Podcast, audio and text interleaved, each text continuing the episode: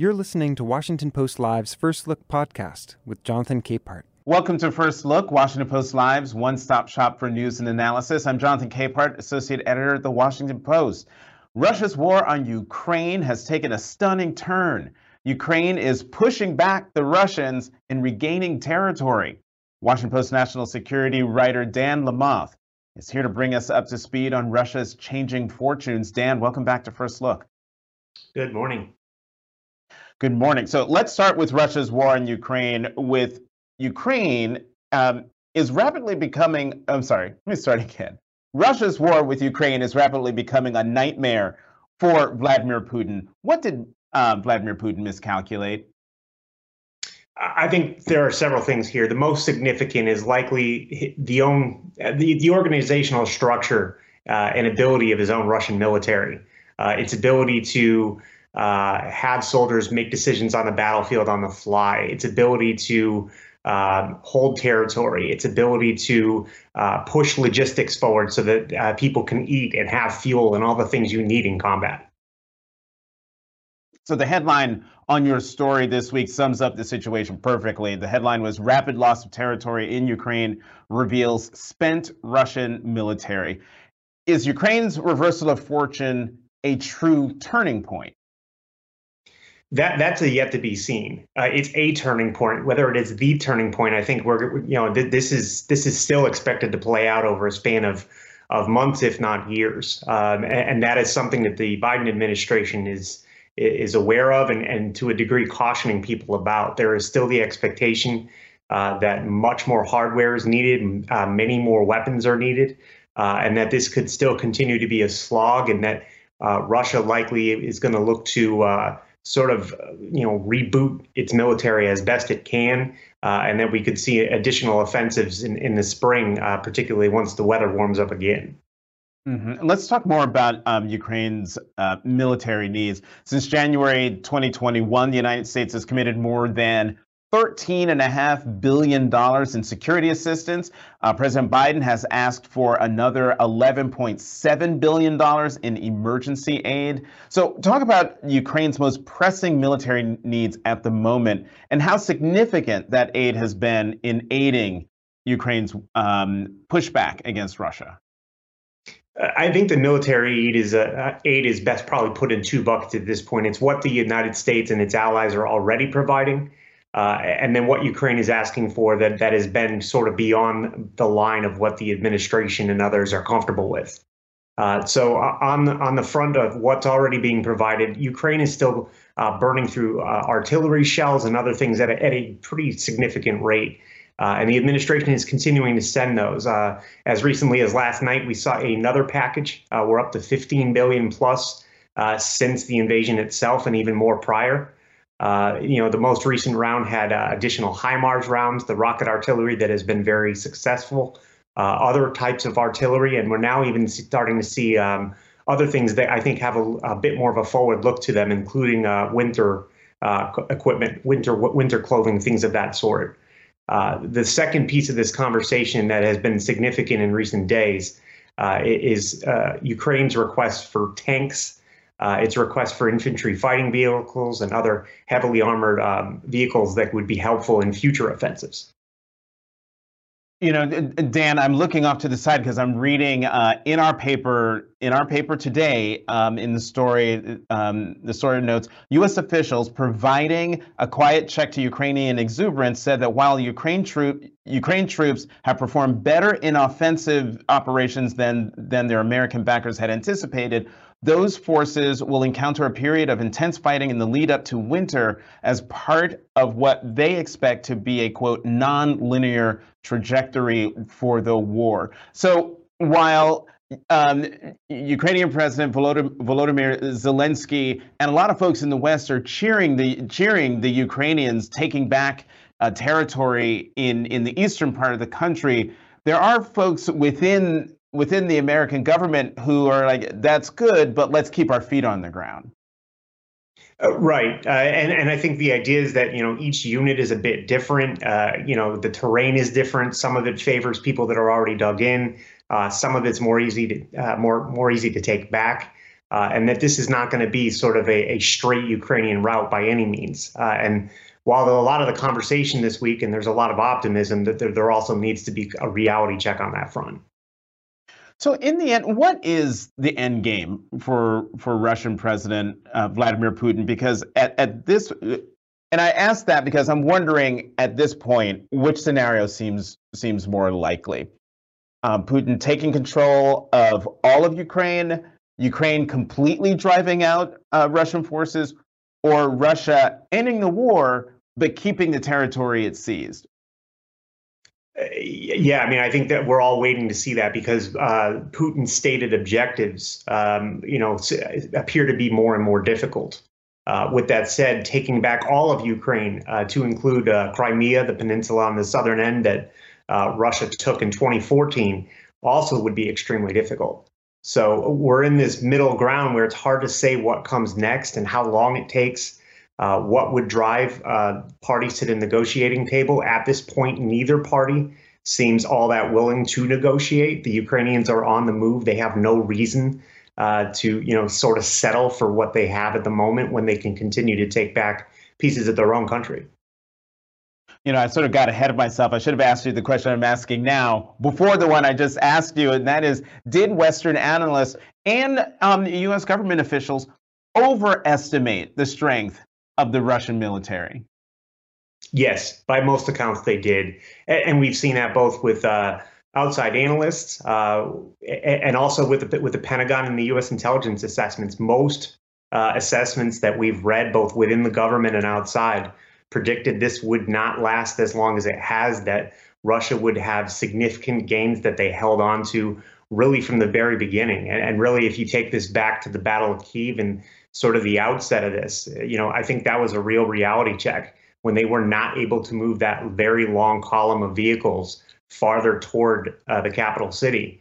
Uh, and they sort of got stuck and then had to pull back. And there was all those vehicles that got blown up that was a real reality check. And really, things have kind of proceeded down that path for the most part ever since. Russia's made some gains. They often can't hold on to what they take. Uh, Dan, uh, apparently, uh, Russian President Putin had a meeting with um, the, the Chinese President Xi, where, if I'm understanding the reporting right, what seemed like a solid, a solid alliance between the Russians and the Chinese isn't as solid as as we thought it was. Do you have any insight into that? Yeah, I mean, I think China's, uh, you know, that they're not really looking to be a part of either uh, party here in this conflict. Uh, that they're an opportunistic government. They look for opportunities to help their own people and, and their own economy. Uh, but but you know, providing Russia with significant arms would be a problem for China with numerous other countries. Uh, you know, they don't want to be sanctioned. They don't want to have uh, consequences of their own. Uh, so they're they're willing to talk to Putin, but they're not willing to sign up for his war. Dan Lamothe, Washington Post national security writer. Thank you very much for coming back to First Look. Have a good weekend. Thank you. You too. We're going to keep the conversation going with our opinions roundtable in just a moment. Let's go to the opinion side of the Washington Post, where we'll find Washington Post columnist Hugh Hewitt and Ruth Marcus, who was just named an associate editor at the Washington Post. Congratulations, Ruth. Um, thanks, Jonathan. I'm just trying to keep up with you. Congratulations and welcome to you both. Uh, welcome back to First Look. I want to keep the conversation about Russia going, Hugh. Is this shaping up to be a victory for Ukraine and Western resolve, or a statement about the ineptitude of Russian leadership and the Russian military? I think we can have both, Jonathan. I uh, had a long conversation with General Keith Kellogg last night in the green room over at Fox. And General Kellogg pointed out to me that the Russian infantrymen has lost confidence that they will be taken care of if wounded on the battlefield the general estimates there are killed in action and wounded at between 75 and 80,000 people in the six months of the war. And soldiers are fleeing because they don't expect to be taken care of if they're injured. The Russian morale, he said, is in the toilet. And as a result, the Ukrainian advance is just so unprecedented. So I think it is a, a victory for Ukraine's ability to deter and stand through six long months of war and the terrible deprivation it's inflicted on people. But it's also the Russian military is pretty hollow.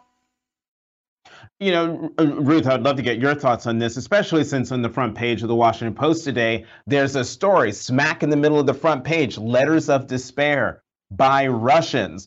Demoralized soldiers in Izium leave behind their pleas to superiors as they flee.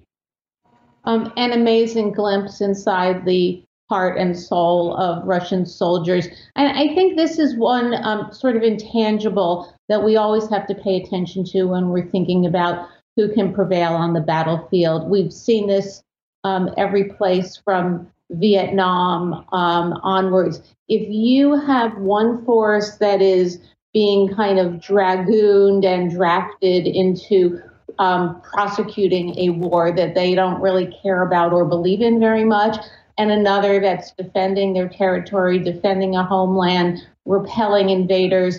Uh, even if those forces seem mismatched at the outset, uh, you just you you can't create will. And this has been the amazing story. Dan touched on this of the Ukrainian surprise, surprise to everyone, including U.S. intelligence, uh, success in uh, defending itself against the Russian onslaught.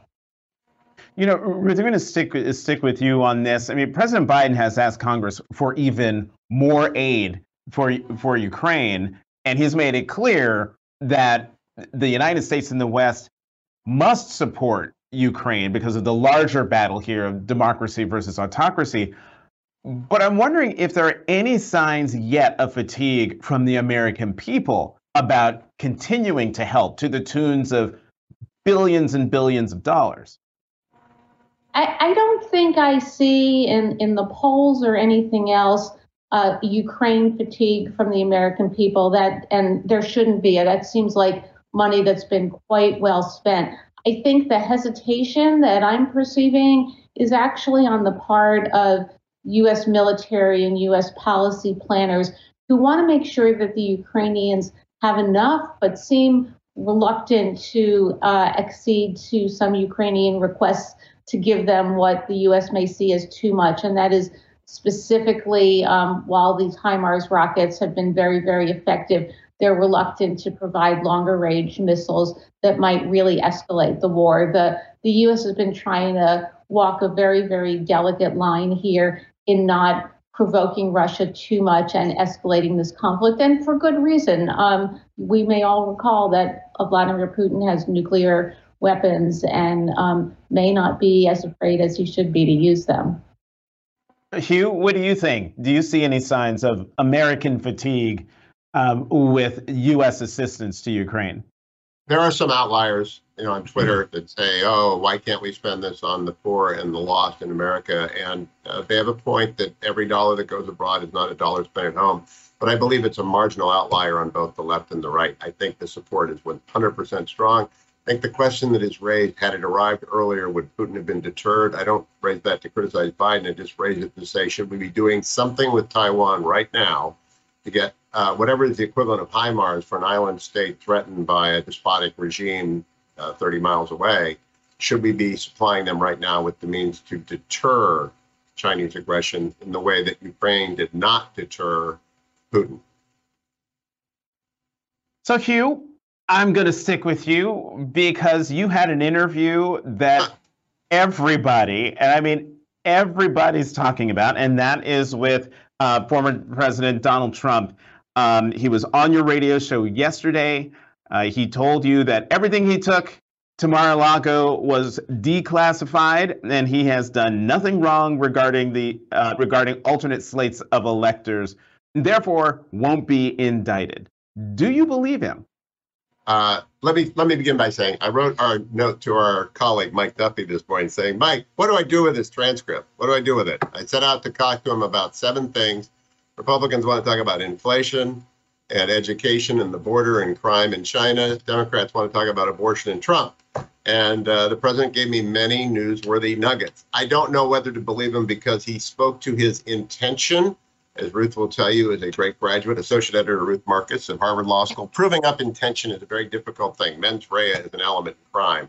So I, you need hours to get to intention. I kind of blown away by the amount of news that generated from this. I would encourage everyone to read. I asked him, "Are you saying violence?" The left is going to say you're saying violence, and he said, "No, I'm not inciting anything. I'm just giving you my opinion."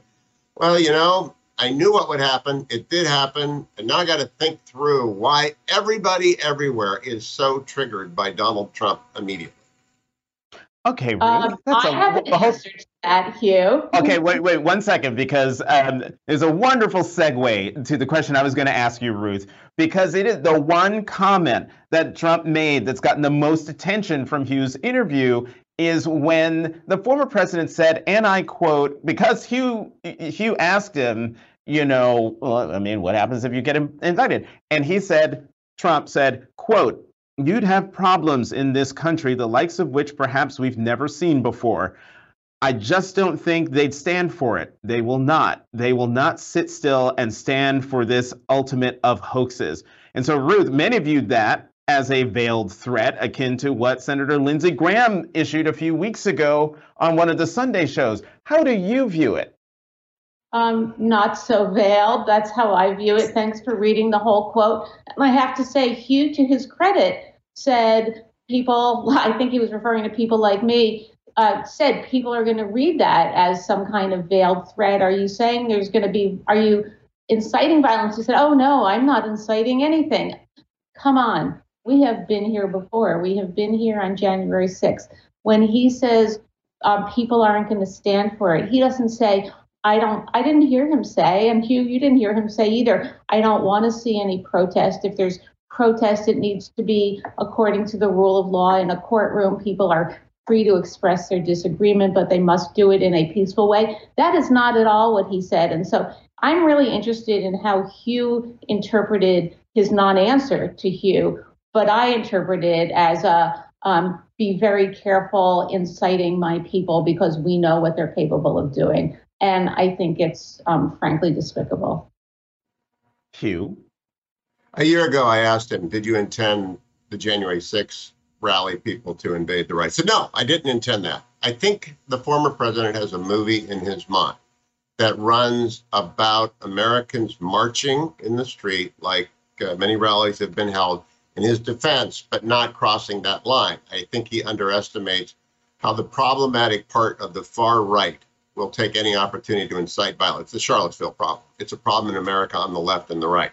How can you march in support of George Floyd's family and, and his victimhood and not have it descend into violence? Uh, the former president is indifferent to that line. Uh, but as a journalist, I had 18 things to ask him. I don't think I would have advanced the question very much if I'd pressed him. A lot of people wanted me to go longer than four minutes on that. But I had to cover China and abortion and all the rest of the stuff. I hope he keeps coming back because now I've got about two dozen long interviews with the former president.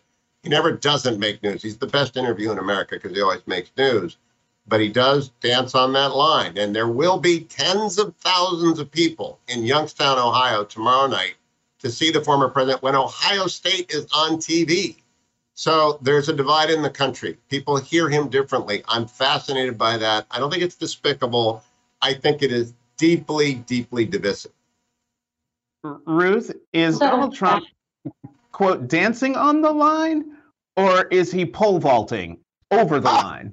Um, he he is um, trying to dance, but the thing that's really unconvincing about Hugh's argument that Donald Trump has a movie that he's played in his head is that we've seen this movie before. Um, we know what his words spark. Um, we know what his followers are capable of. We know how it ends. That is not a good thing. And, you know, it's not a good thing to be telling prosecutors that you should be very careful of indicting me because my supporters won't stand for it. That is not the rule of law. Hugh made the point that prosecutors can get an indictment of a ham sandwich.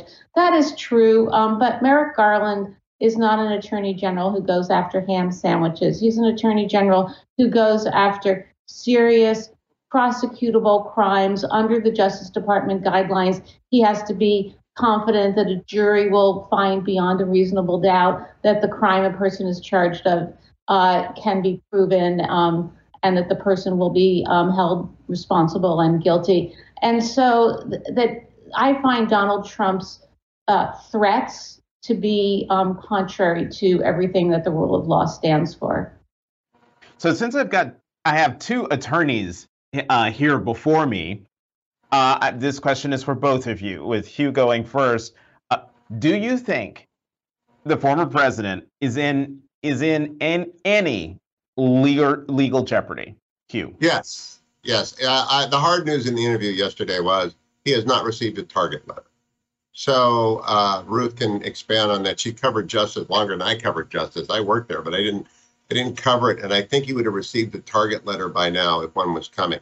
If he's in legal jeopardy, it's from the January 6th investigation about the uh, electors. He told me another hard news. I had nothing to do with that. Uh, third bit of hard news: he confirmed the Kash Patel account that he had issued a verbal order to declassify, which makes problematic any indictment and prosecution of him. And I just want people to think about what would that look like. I, I covered OJ. I was in LA during OJ.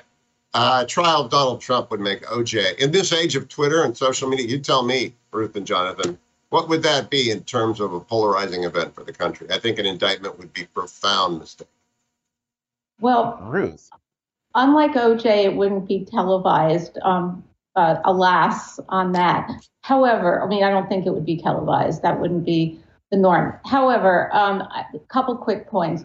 One is that I think that Donald Trump is in potential serious legal jeopardy, not just for the uh, conduct on and surrounding January 6th, and we've seen evidence of expansion of the justice probe on that front um, recently, but also in terms of his handling of the classified documents. And I thought that the big news in Hugh's story was actually Trump's assertion that he somehow waved this magic declassification wand that he has in the in the face of Kash Patel and declared these materials um, declassified. Uh, even if that is true, um, and even if that had the impact that Trump claims it has, you have to actually go through a process of declassification. That would not end the um, Mar-a-Lago piece of the Justice Department investigation. The statutes that the Justice Department cites in its search warrant affidavit do not require that the documents uh, have been classified.